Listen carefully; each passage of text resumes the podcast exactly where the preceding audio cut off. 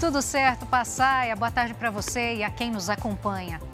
Cidade no interior de São Paulo prepara velório coletivo de corintianos mortos em acidente de ônibus.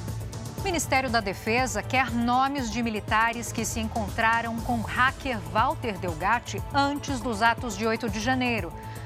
É agora, no Jornal da Record.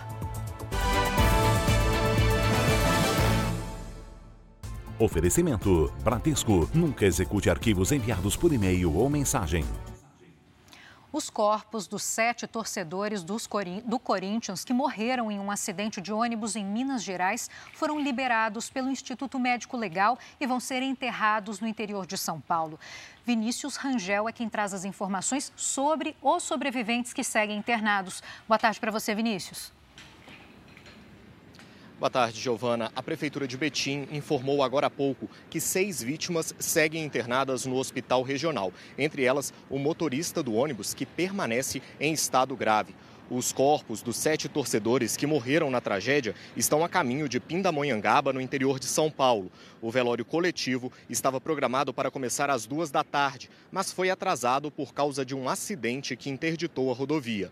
O Corinthians informou que vai arcar com todos os custos dos enterros dos torcedores que voltavam de um jogo contra o Cruzeiro em Belo Horizonte. A Polícia Civil de Minas Gerais instaurou um inquérito para apurar as circunstâncias do acidente.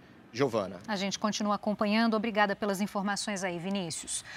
O Ministério da Defesa pediu à Polícia Federal o nome de militares que se encontraram com o hacker Walter Delgatti ao longo do ano passado. Vamos até Brasília conversar com a Narla Aguiar, que tem todos os detalhes sobre esse caso. Narla, boa tarde.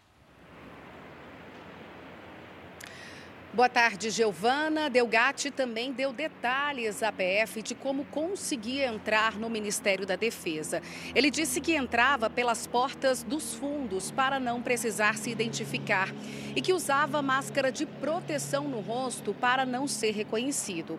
Walter Delgatti afirmou à CPI de 8 de janeiro e à Polícia Federal que durante esses encontros ele ajudou a elaborar o relatório do Ministério da Defesa que questionava a segurança dos sistema eleitoral brasileiro. O hacker disse ainda que a ideia do ex-presidente Jair Bolsonaro era divulgar informações que questionassem as urnas eletrônicas antes das eleições. Bolsonaro nega. Giovana. Obrigada pelas informações, Narla. No Canadá, a Guarda Nacional foi mobilizada para combater os incêndios florestais. 30 mil pessoas foram obrigadas a sair de casa. Uma área equivalente a 40 mil campos de futebol foi destruída. No estado americano de Washington, duas pessoas morreram. O presidente Joe Biden visita hoje o Havaí, onde 114 pessoas morreram no incêndio florestal mais devastador da história dos Estados Unidos. Eu volto daqui a pouco com mais notícias para você. Até já, Passaia, estou te devolvendo.